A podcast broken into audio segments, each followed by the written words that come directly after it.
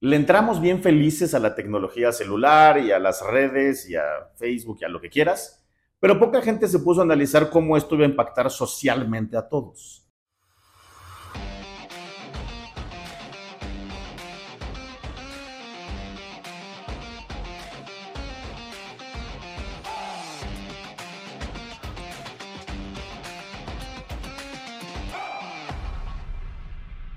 Buenos días, muchas gracias a todos por estar aquí en nuestro siguiente episodio de ¿Qué sigue? donde platicamos sobre innovación. El día de hoy tenemos un invitado muy especial para el 14 de febrero, Leonel Castellanos, mejor conocido como Leopi. Leopi, muchas gracias por estar acá. Un placer, gracias por invitarme. Claro. Este, bueno, platícanos un poquito sobre lo que tú haces, a qué te dedicas.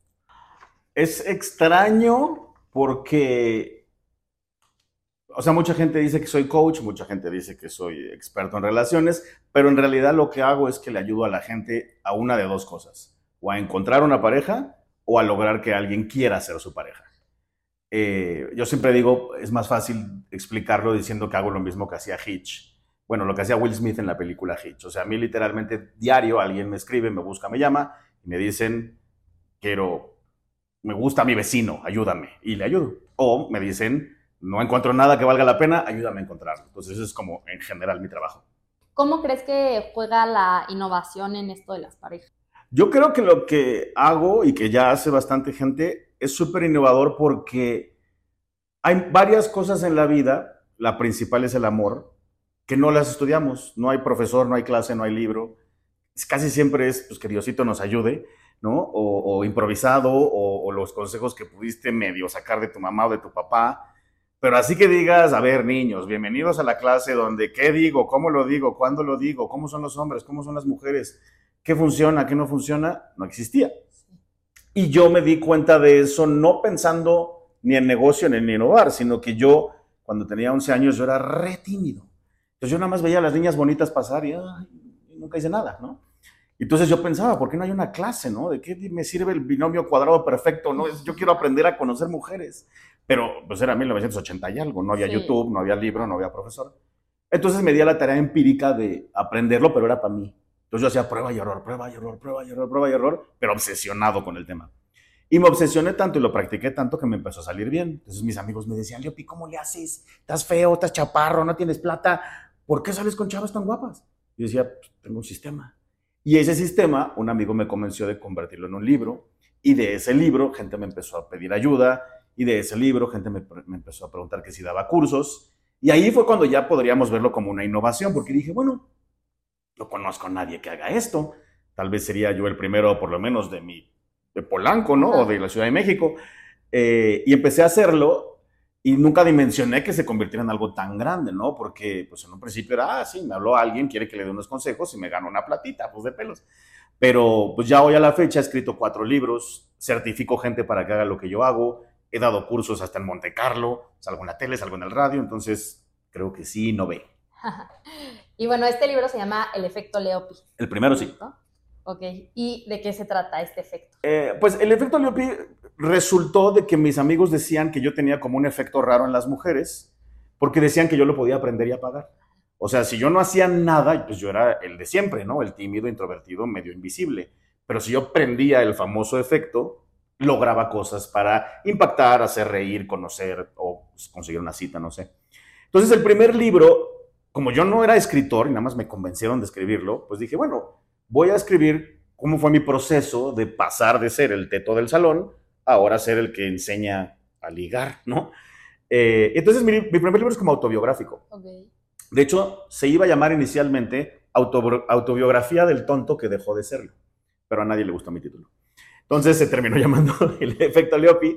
Y cuando lo saqué, me empezaron a escribir muchas mujeres a decirme, está padre tu libro, pero es como más para hombres, ¿no? Y yo, pues sí, es mi autobiografía, y soy hombre. Y ellas fueron las que me empezaron a decir, haz uno para nosotras. Y yo pensaba, yo con qué autoridad moral le voy a decir a una mujer cómo ligar, ¿no? Pero luego fui, me invitaron a una entrevista con Marta de Baile y saliendo de la entrevista, que me fue súper bien y subí seguidores y me llegaron mil mails, me dijo, Marta, deberías hacer, tráeme un tema para mujeres la próxima vez. Y yo, sí, claro, yo no tenía ni medio tema para mujeres. Entonces llegué a mi casa así de, ah, pero me puse a pensar y eh, se me ocurrió que yo había estado en muchísimas citas. Entonces nada más tenía que hacer como un recuento de las chicas que habían estado en citas conmigo, quienes hicieron las cosas muy bien, con quienes dije no hay forma, con quienes dije me. Y se me ocurrió un tema que fue muy pegador, porque ahí fue donde se me ocurrió el famoso detector de patanes. El punto de esto es que derivó en un segundo libro que se llama El efecto Leopi para ellas. Y es un manual para mujeres de cómo encontrar un hombre de valor, que no te vayan a chamaquear, que no te vaya a tocar otra vez un patán y, que, y lograr tener una relación de pareja con conexión sana, emocionante, linda, a largo plazo, etc. Okay. ¿Y cómo dirías tú que puede uno detectar a estos patanes? ¿Sabes qué pasa? Que cada uno de los posibles mil temas que giran alrededor de triunfar en el amor, pueden tener un proceso, solo que la gente por lo general no lo ve, no lo sabe o no lo piensa. Eh, o sea, si tú vas a echar un café con tus amigas, que seguro pasa seguido, y dices, ¿por qué siempre me toca un patán? Una te va a dar un consejo, otra otro, otra te va a decir que es tu culpa, otra te va a decir que así está la vida, ¿no? Etcétera. Yo lo que hago es que me pongo a hacer, tratar de convertir en una metodología cada cosa que se me presenta, ¿no? Entonces un día pensé, bueno, si yo tuviera que enumerar, enlistar las 10 cosas que van a ayudar a que sea menos probable que te toque un patán, ¿cuáles serían, no? Entonces, bueno, la primera, investigarlo, así de simple, ¿no? Muchas veces entramos a las relaciones a ciegas y, ay, sí, me dijo que es ingeniero. ¿Y cuál, no? Por la mentira. Entonces, pero si investigas y preguntas, pues la cosa cambia, ¿no? Eh, otra, por ejemplo, poner límites. Hay gente que no sabe poner límites porque siempre está tratando de quedar bien y el problema de no ponerle un límite a un hombre es que si tú no se lo pones, él lo va a poner donde a él se le dé la gana. Eh, otra, por ejemplo, es tener opciones. En el mundo de las mujeres, casi siempre prospectan galanes de uno en uno, ¿no? O sea, ya estoy saliendo con alguien, se acabó la ganadería, ¿no? Ya no salgo con nadie más. Pero el problema de eso es que empieza a afectar tu objetividad. Y entonces el que no es tan buena opción empieza a parecer una gran opción. Yo siempre digo a mis clientas de broma que si vas de uno en uno, pues entonces el teléfono del juego de la viborita va a aparecer entonces el último teléfono de la manzanita, ¿no? Porque pues no tienes opciones, no tienes punto de comparación.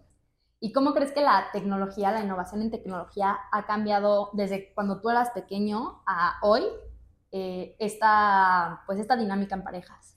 Pues fíjate, está súper interesante porque no solamente es algo que no estudiamos, sino que además mucha gente le entramos bien felices a la tecnología celular y a las redes y a Facebook y a lo que quieras, pero poca gente se puso a analizar cómo esto iba a impactar socialmente a todos.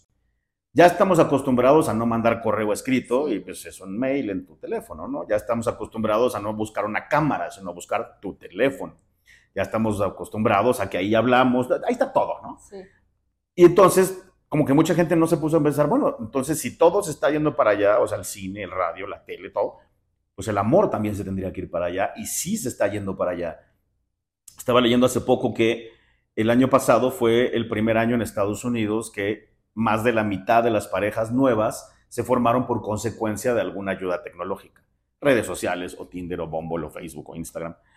Em, y entonces, para mí se convirtió en un área de oportunidad, ¿no? Porque además yo pensaba, si un humano lo hacemos a la antigüita, ¿cuántos prospectos puedes conocer en un mes, por ejemplo, ¿no? si estás trabajando o tienes hijos o no sales mucho o todos tus amigos ya se casaron o tal vez ni siquiera te gusta salir, ¿no?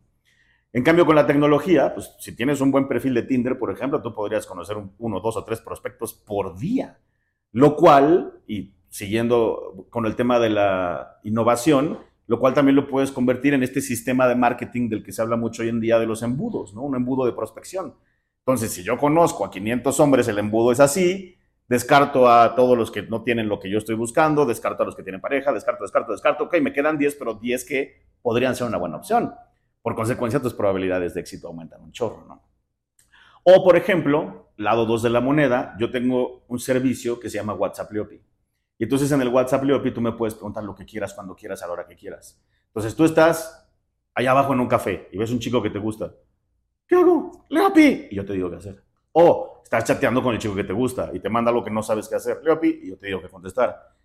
O de pronto, Leopi, dame una idea, ¿no? Estoy en tal lugar y me gustaría conocer gente. Y yo, ah, pues a ver, prueba tal. O sea, entonces sí, yo creo que lo que yo hago va muchísimo de la mano de la tecnología, porque a fin de cuentas aumenta tus probabilidades. Sí, sí, claro. Entonces considerarías que pues estas innovaciones en tecnología, tecnología han sido algo positivo para encontrar el amor? Tiene su lado a veces complicado, pero el lado complicado no es necesariamente la innovación en tecnología. El lado complicado es que la mayoría de las personas no estudian la innovación de la tecnología, sino que nada más le entran, ¿no? Ah, sí, tengo un coche que se maneja solo, pero nadie se puso a leer el manual, ¿no? Y cortea, algo malo pasa. Lo mismo me pasa con mis clientes de Tinder, ¿no? Muchas mujeres ven a Tinder así como, no. Pero a los que les ha ido mal es porque no tuvieron un poco de estudio, aunque sea, ¿no? O sea, seguir las reglas de seguridad mínimo. Y bueno, nos dices que tú eras muy tímido en la escuela. Para toda esta gente que es muy tímida, ¿cómo les dirías tú que se acerquen a alguien que les gusta? Es, es un proceso, pero fíjate, yo creo que mi recomendación para la gente tímida sería muy simple. La gran mayoría de las cosas que tú y yo y todos hoy en día hacemos bien, las hacemos bien porque las practicamos mucho. Entonces, y esta fue mi mentalidad a los 11 años de edad. Cuando yo empecé a hacer esto, yo pensaba, a ver, yo toco el piano muy bien. ¿Por qué toco el piano muy bien si el primer día toqué horrible? Pues porque practiqué, lo repetí mil veces. Entonces dije, si yo quiero ser bueno para conocer gente, ¿qué tengo que hacer? Repetirlo mil veces. Pero vamos a hacer un sistema. Cuando yo aprendí piano, mi primera canción era el himno a la alegría con un dedito, ¿no? No era el claro de luna de Beethoven. Entonces, pues vamos gradual. Si yo voy a practicar conocer gente siendo introvertido, primero voy a practicar con los que no me dan miedo, con los que son fáciles. Dígase el barista del café, la señora que es mucho más grande que ti, que ti, perdón, que tú, el vecino gordito simpático que no te gusta nada, o sea, gente que no te cause ansiedad y que no tengas ninguna intención con ellos. Y va subiendo de grado de dificultad, porque ese es literal el proceso que yo seguí. Yo hubo una época en mi vida que me salía a practicar. Yo tenía así en mi agenda, practicar, conocer gente. Y, si era domingo y yo no había salido a practicar, me iba a meter a la tiendita de la esquina a esperar a que entrara alguien así. Y entraba un señor y yo no, eso no. Entraba una señora y le hacía plática, ¿no? Entonces yo jugaba el juego de qué haría mi papá, porque mi papá era de esos que habla hasta con las paredes, ¿no? Entonces yo le hablaba a la señora y ya, va, ah, buena onda, chido, güey. Y ella decía, no, no es tan difícil. Ok, si pude con, yo tenía 20 años y la señora con la que había hablado tenía 58. Entonces yo decía, si pude así, la siguiente voy a intentar una de 30. La siguiente voy a intentar una de mi edad que me guste un poquito. La siguiente voy a intentar una que me guste bastante. Y así me fue. Llegó un momento en que yo practicaba con supermodelos. Llegó un momento en que yo me iba en mi coche a la Condesa a buscar castings. Porque decía, si yo logro conocer en, frío, de la nada, a una mujer que para mis estándares es un 11, ya soy Superman. Y, y lo lograba además porque, segundo tip para los introvertidos, porque mi tarea era conocerlas y luego dejarlas ir. O sea, quitar la expectativa de lograr algo más. Y entonces se volvía muy relajado, porque yo decía, si fallo, de todos modos eso era parte del proceso. Pero muchas veces no fallaba y salía yo de ahí con un número de teléfono. Entonces, literal, mis minions, practiquen. Tus redes han sido también una manera de innovación, ¿no? En contenido. ¿Cómo le has hecho para ganar toda esta audiencia? Las redes son una cosa muy loca que a la fecha a mí me sigue impresionando. Yo realmente no las entendía cuando las empecé a usar. Mi hermano iba una década adelantado porque mi hermano vive en Estados Unidos y tiene un negocio de venta de joyería en línea. Entonces ya estaba acostumbrado y entendía todos los conceptos de tener una fanpage, de por qué había que tener un Instagram cuando salió Instagram, de aprender a tener un mailing, todas esas cosas. Y él como que me iba diciendo, ¿no? En un principio lo hizo por mí y ya cuando vi yo cómo funcionaba, yo decía, wow, qué loco, ¿no? Eh, mi primer curso un amigo me regaló una base de datos y yo mandé mis invitaciones a mi primer curso una por una en Hotmail. Es decir, copy, paste, enviar. Descubrí que Hotmail se enoja contigo cuando has mandado 100 mails igualitos, ¿no? Si no se hace spamero. Hasta que un día mi hermano me dijo, hay unos sistemas que sirven para eso. Entonces sí, ah, ok, hay una página que tú haces un mailing masivo, haces uno y le puede llegar a 100 mil humanos. yo, oh, no manches, me hubieras dicho esto hace tres semanas de estar mandando mails. Hoy por hoy, eh, por ejemplo, yo ahorita estoy implementando la tecnología de los webinars y los lanzamientos, que también me parece fascinante porque mi negocio había funcionado súper bien, siempre ha funcionado muy bien, incluso el año pasado, pero el año pasado como que bajó algo, ¿no? Y así de, ¿qué está pasando? Si estoy haciendo lo mismo de siempre, ¿por qué no jaló? Pero yo estaba acostumbrado a pautar en Facebook directo al evento que te quiero vender. Pero, pues la gente que se dedica a estas cosas y una agencia de marketing digital con la que he trabajado, yo ya había visto que ellos hacían un proceso diferente, que era pauto durísimo en Facebook a un evento gratis y en el evento gratis te vendo el producto que te quiero vender. Que en mi mente era así como, pues es lo mismo, ¿no? No, claro que no es lo mismo. Cuando sigo ese proceso vendo mucho más. Eh, y entonces, este año dije, yo creo que yo podría hacer solito lo que hace mi empresa de marketing digital. Porque además ellos es cuando se les ocurra que se acuerdan que existo, ¿no? Y pues yo como diario, perdón, ¿no? Entonces, em, este año lo estoy probando y estoy súper emocionado porque me he convertido yo en mi propia agencia de marketing digital, obviamente con mis limitantes, porque esta es gente que estudia eso todo el día, pero me está dando resultados. Entonces, sí, para mí la tecnología ha sido básica y creo que el éxito del crecimiento de mis redes fue una combinación de tres cosas. Una, la constancia. Eh, dos, el entregar un buen producto y entregarlo de una forma divertida, amena, ¿no? interesante. Pero tercera y la más importante, entender cómo funciona o el alcance que puede tener la innovación en tecnología para lograr estas cosas. Yo me rehusaba a abrir TikTok hace tres años porque había escuchado que TikTok eran niñas bailando. Sí. Había visto un meme de, de un actor gringo que ya tendrá sus 60 pero en el meme trae una gorra al revés y trae una patineta. Y el meme decía, así te ves entrando a TikTok. Yo decía, no, yo tengo 50, ¿no? ¿Yo qué voy a hacer ahí? Pero mi hermano, otra vez, ¿no? Abre un TikTok, abre un TikTok. Y dije, bueno, a ver, la última vez que me dio un consejo funcionó. Entonces voy y abro mi TikTok, me meto a TikTok a buscar videos de cómo crecer en TikTok. Y me topó con un chavillo de 19 años con un millón de seguidores que decía, sube tres videos por día. Yo, bueno, pues es mi trabajo, pues subo tres videos por día, ¿no? Corte A, tengo 600 mil seguidores en TikTok, que ya viéndolo como un negocio, pues son 600 mil clientes potenciales, ¿no? Entonces ahora mi horario diario, mi agenda diaria dice, esta es mi hora de crear contenido para TikTok, para YouTube, para Instagram, para, para, para, para. ¿Y cómo te has mantenido como a la fecha de todas estas tendencias nuevas que van saliendo en, en el ámbito de pues relaciones? Yo lo que trato es de, de pronto sí medio seguir la tendencia, pero diferenciarme de todos los, que están diciendo lo mismo, ¿no? Entonces de pronto un tema se vuelve tendencia y tengo por ahí la, la, ventaja, la virtud, la bondad, no sé cómo llamarlo, de poder encontrarle otro ángulo que sea también interesante y útil, ¿no? Entonces, no sé, yo tengo en la cabeza una cosa rara porque no me gusta ser borrego, no me gusta ser como todos, pero al mismo tiempo hay veces que no me queda de otra. ¿no? Que además, de hecho, eso es un buen consejo digital, ¿no? Es una, es una herramienta que se llama Ride the Wave, que es, pues si ahorita está de moda este tema, pues súbete en ese tema, ¿no? Entonces trato de hacer eso. Entonces, por ejemplo, hace seis, ocho meses que todo el planeta era narcisista, yo decía, no quiero hacer videos de narcisistas, ¿no? Todo el mundo está haciendo, ¿cómo le hago, no? Y entonces un día pensé, eh, y como mi detector de patanes, se me ocurrió mi radar de narcisistas, ¿no? ¿Qué podrías hacer para que en el mundo del dating rápido te des cuenta si alguien es narciso? Entonces, sí, sí me subo en los trends cuando viene al caso. Sí de pronto utilizo incluso, eh, a veces yo hago memes, ¿no? Que de pronto veo un meme de algo que viene al caso y digo, ¿cómo lo, le doy un chanfle para que tenga que ver conmigo? Y bueno, siendo un experto en relaciones, ¿qué opinas tú de, pues, el día de mañana, que es el 14 de febrero? ¿Qué opinas de este día? Es interesante porque bueno, hay mucha gente que, que pues, lo celebra porque así son las cosas desde siempre. Hay mucha gente que se queja y dicen, lo inventó Slim, ¿no? Este, lo inventó Sambors, no que sé. Pero ahí el punto es que eh, a mí me parece lindo, me parece una buena idea de pronto tener una excusa para celebrar algo, ¿no? Sí. Una excusa para salir, una excusa para arreglarte, una excusa para echarle ganas, incluso una excusa para conocer gente. Entonces yo, pues más bien en lugar de pelearme contra el mundo, le digo a mi gente que lo ride the wave, ¿no? Entonces, em, por ejemplo, ahorita vamos a lanzar una publicidad que es eh, que este sea tu último 14 de febrero sola, ¿no? Y entonces ya, ya, hay, un tema que vamos con el, con el posible hashtag del día de mañana, ¿no?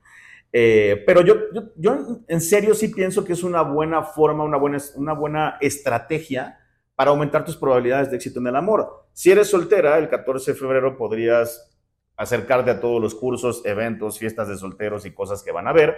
Si te gusta alguien, el 14 de febrero podría ser tu excusa para regalarle algo, invitarla, decirle. Y si tienes pareja, pues es tu momento perfecto para ganar puntos, quedar bien. Entonces...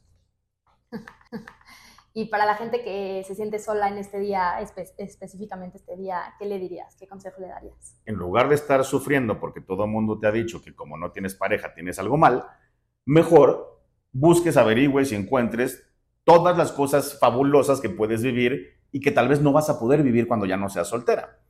¿No? Y entonces como un reencuadre, es un cambio de mentalidad donde en lugar de pelearme contra esto, voy a volverme parte de esto y lo voy a vivir al máximo, ¿no? Pues esa es, esa es una forma, ¿no? Que si es 14 de febrero y no tienes pareja, pues en lugar de estar pensando que eso es malo, tratar de convertirlo en algo bueno. Eh, y para otros, lo que les digo es, bueno, si de verdad quisieras no pasar ningún 14 de febrero más sola, bueno, ¿qué estás haciendo? ¿No? Digo, ahorita pues ya no hay mucho que hacer, ya es mañana. Pero para el que sigue, ¿no? O sea, tienes 366 días antes del siguiente 14 de febrero. ¿Qué vas a hacer para que el siguiente tu casa esté llena de flores? Porque es muy interesante ese tema. En resumen y rápidamente, por lo general la gente no hace nada. Esperamos a que Diosito nos lo mande, te lo topes en la calle, tu prima te lo presente. Eh, y si lo piensas y lo, y lo comparamos metafóricamente, por ejemplo, con hacer dinero, pues así no funciona hacer dinero, ¿no? Yo por más que le pido, no me lo manda, pero me dice, ahí están las herramientas, papá.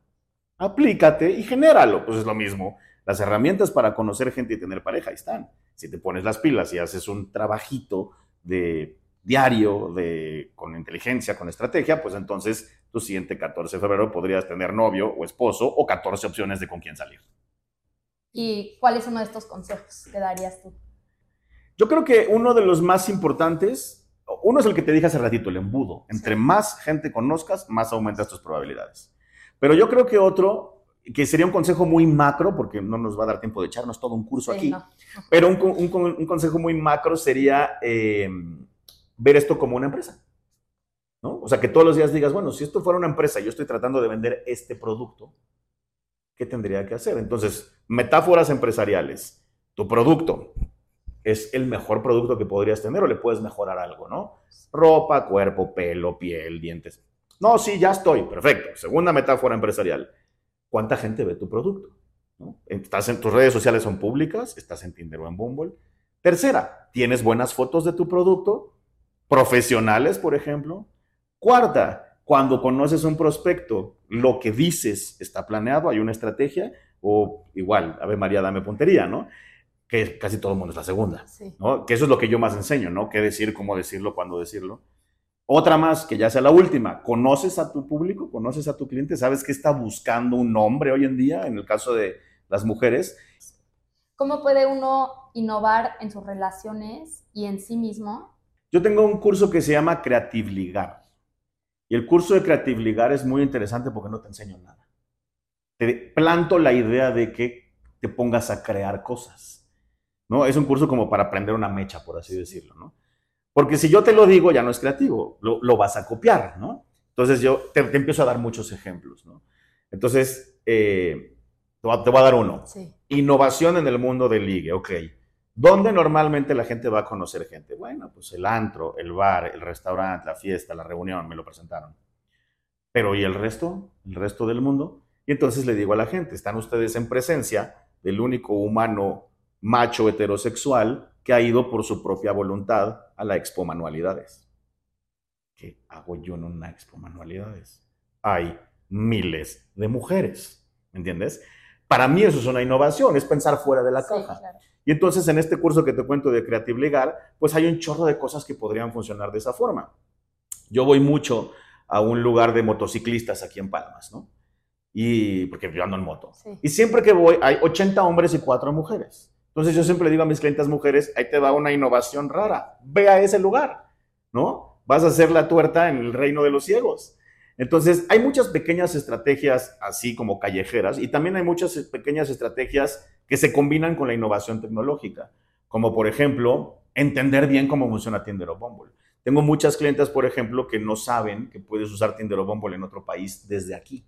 Y entonces vas a ir de viaje a España, un mes antes prendes tu Tinder Gold para que puedas tenderear en España, conoces gente, sacas dates y cuando llegas que ibas a ir sola nada más a mochilear, terminas teniendo cuatro, cinco, seis citas con nombres nuevos. ¡Yay! Y obviamente sigues las reglas de seguridad, ¿no? Pero esas cositas son las que de pronto la gente no, no dimensiona y que para mí son innovaciones tecnológicas que se pueden combinar con nuestra propia creatividad, con nuestra propia innovación para generar mejores resultados. Ok. Y bueno, ahora te voy a hacer unas preguntas que te hicieron a través de Instagram. Venga. Que hay muchas. Este, primero que nada, antes de que se me olvide, ¿cómo te pueden encontrar en redes? En esto que me dices de, WhatsApp, si alguien se quiere unir a tu a que les mensajes por WhatsApp? ¿Cómo, todas mis redes soy arroba el efecto Leopi. Es muy simple. Y ya si quieren algo más personalizado, ayuda a que yo sea tu hitch.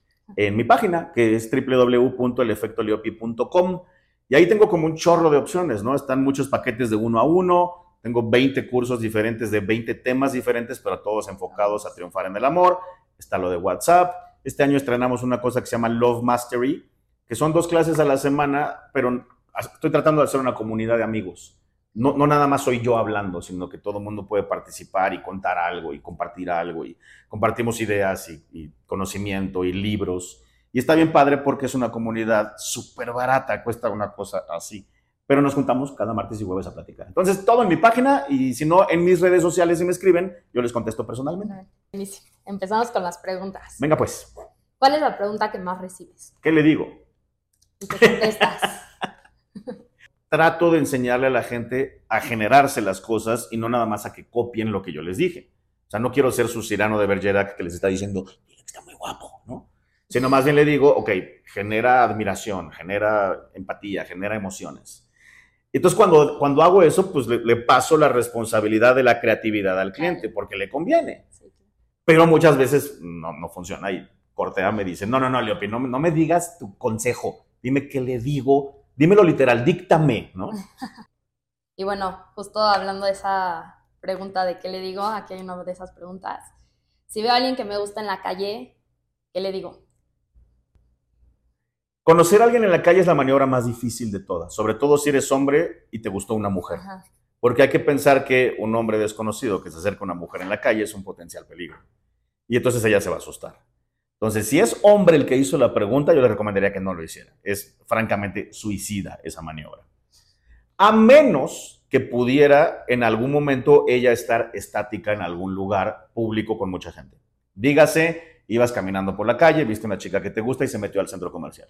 Ok, está medio creepy, pero te metes tú al centro comercial tras ella a cruzar los dedos de que se forme en la fila del café. Ahí sí podemos intentar algo. Si así fuera, yo lo llamo la técnica del taxista platicador. No te vas a acercar a ligar, te vas a acercar a platicar como lo haría cualquier chofer de taxi o de Uber, ¿no? Te vas a acercar amable, buena onda, sonriente, que se vea viendo a los ojos, que se vean tus manos, que no traes nada, y vas a empezar a platicarle como si fueras ese tipo de persona. Si logras caerle bien, logras confort, logras buena ondita, podrías cerrar con un me caíste súper bien, pásame tu Instagram. Porque ahí no vas a intentar ligar, sería también suicida, ¿no? En el caso de las mujeres es más fácil, ¿no? Una mujer en la calle sí se puede acercar a un hombre y no hay tanto riesgo. Y es el mismo proceso, ¿no? El taxista platicador con una excusa, ¿no? ¿Dónde compraste tu reloj? Está bien padre. Oye, ¿te pareces mucho a un amigo de la primaria? Yo qué sé.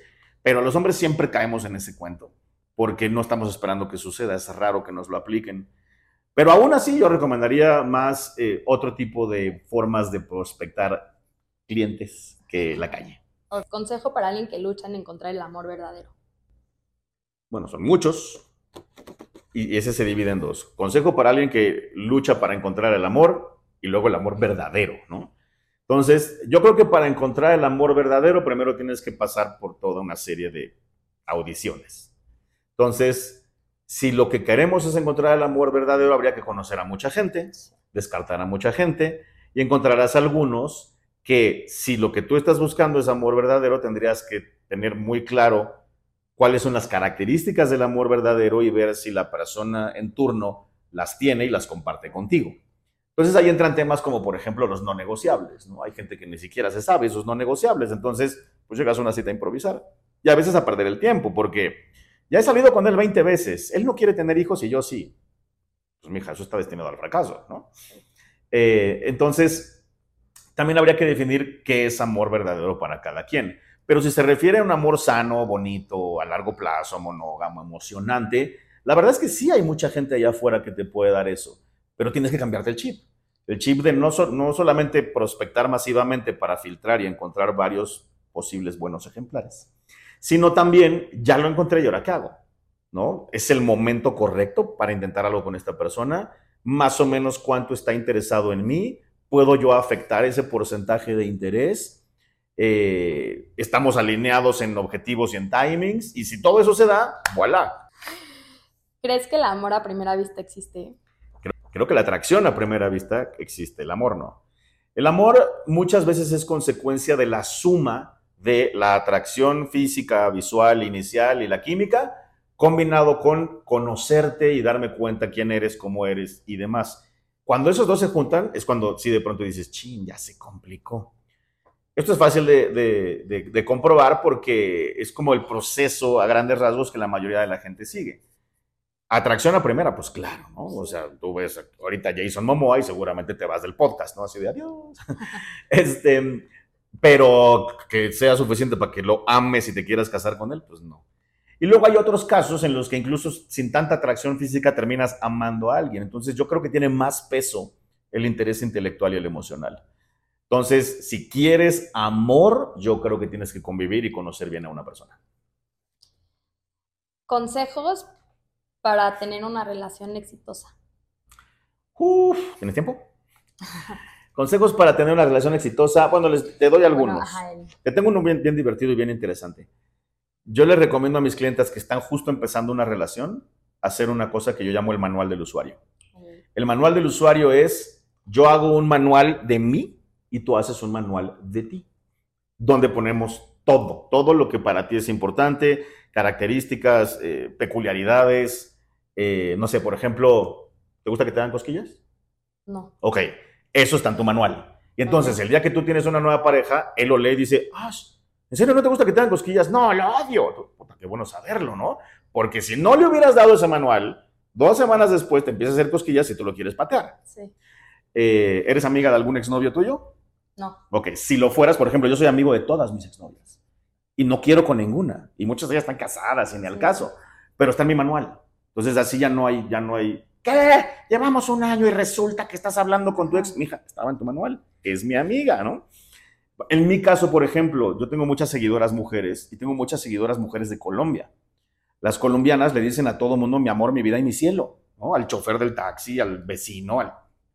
Entonces, si yo tengo pareja y de pronto ven en mi Instagram mensajes de tres chavas despampanantes poniéndome mi amor, pues, y qué casualidad que yo voy cada tres meses a Colombia, ¿no?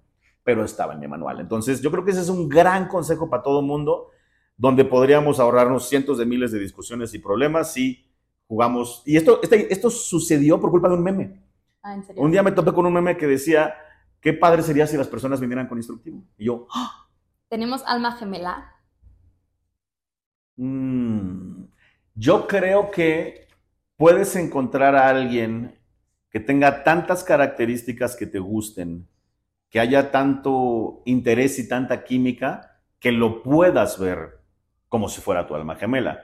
No, no quiero ser el portador de las malas noticias ni arruinarles la ilusión, ¿no? Pero alma gemela es un término muy políticamente correcto y muy bonito como para definir algo medio utópico y cuasi imposible, ¿no? Aunque de pronto si encuentras a alguien que tiene tantas cosas afín y con, y con quien la relación funciona tan bien que dices, ya de aquí soy, me caso, y incluso hay gente pues, que dura décadas felices, pero son la minoría. Y, y si a todos esos que llevan décadas felices les preguntáramos, te apuesto que tendrían una lista de 10 cosas que no soportan de su pareja, pero que toleran, o que aprendieron a manejarla, o que se negoció. Entonces, así que digas, vamos a encontrar a alguien que va a ser perfecto al 100% para ti, lo dudo mucho.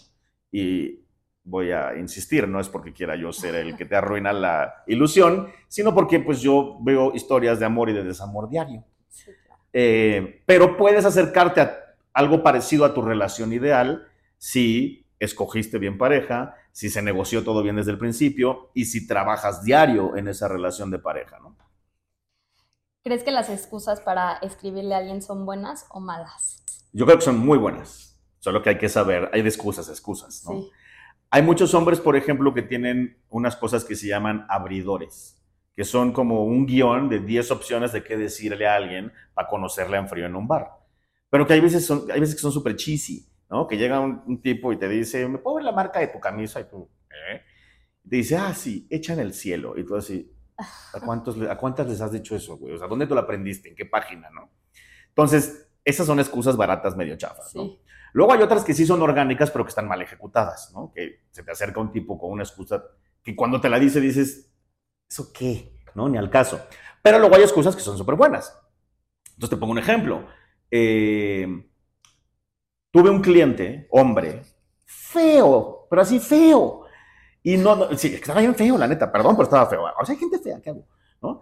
Este, el punto es que estaba feo mi cliente, ¿no? Y no era exactamente un hombre de alto valor, ¿no? O sea, no, era muy social, no tenía muchas habilidades, no tenía mucha plata, o sea, no estaba fácil. Y entonces yo empecé, hay, un, hay una cosa que yo veo con mis clientes eh, que se llama el factor X. Entonces, el factor X es cuando tienes una peculiaridad que puede ser tu gran abridor de conversaciones.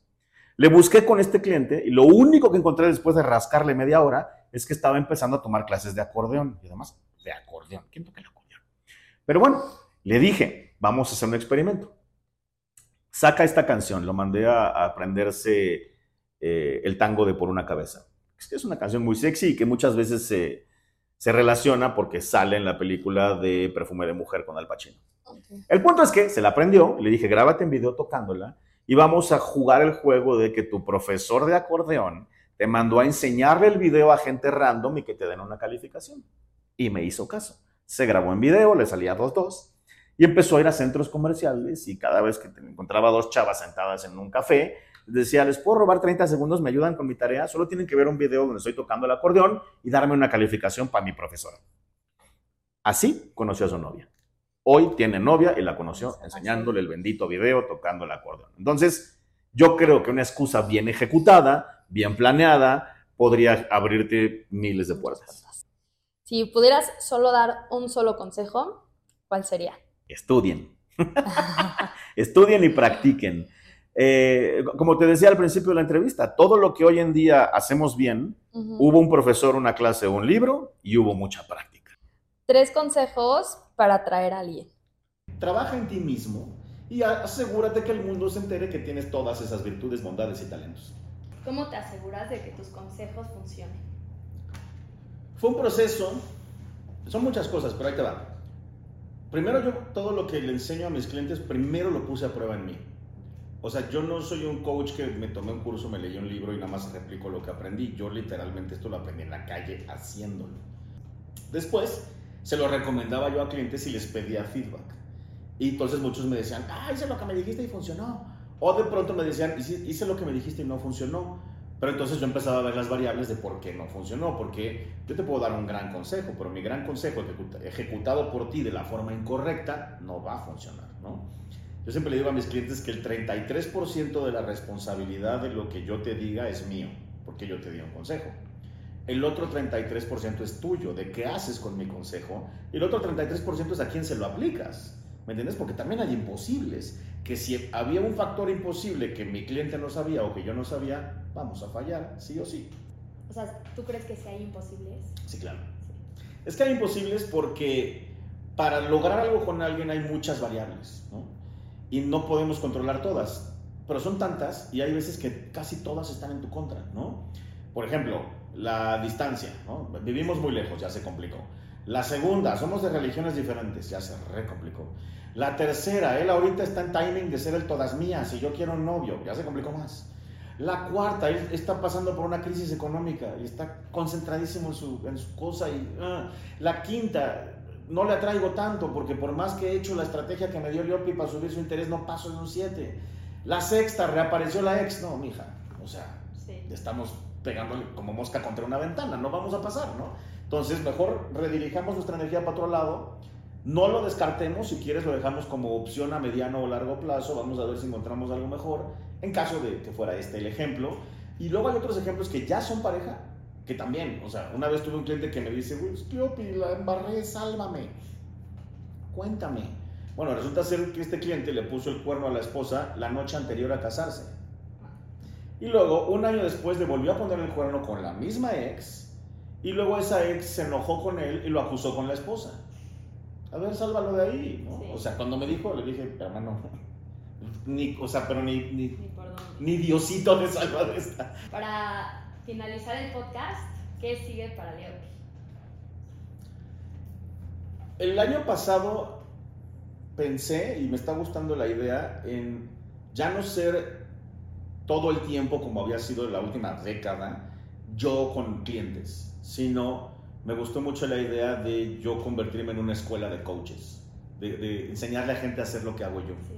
Lo inicié en 2019, ha estado funcionando muy bonito y me está gustando mucho el ejercicio porque le enseño a gente a tener una habilidad nueva, una carrera nueva, que además es, es un territorio súper virgen, ¿no? Así que digas cuántos dating coaches hay en el mundo o en México, pues poquitos. Y es un trabajo muy noble, muy bonito, ¿no? La sopita para el alma que te da que un cliente te diga, me casé o te invita a su boda, es una cosa de locos.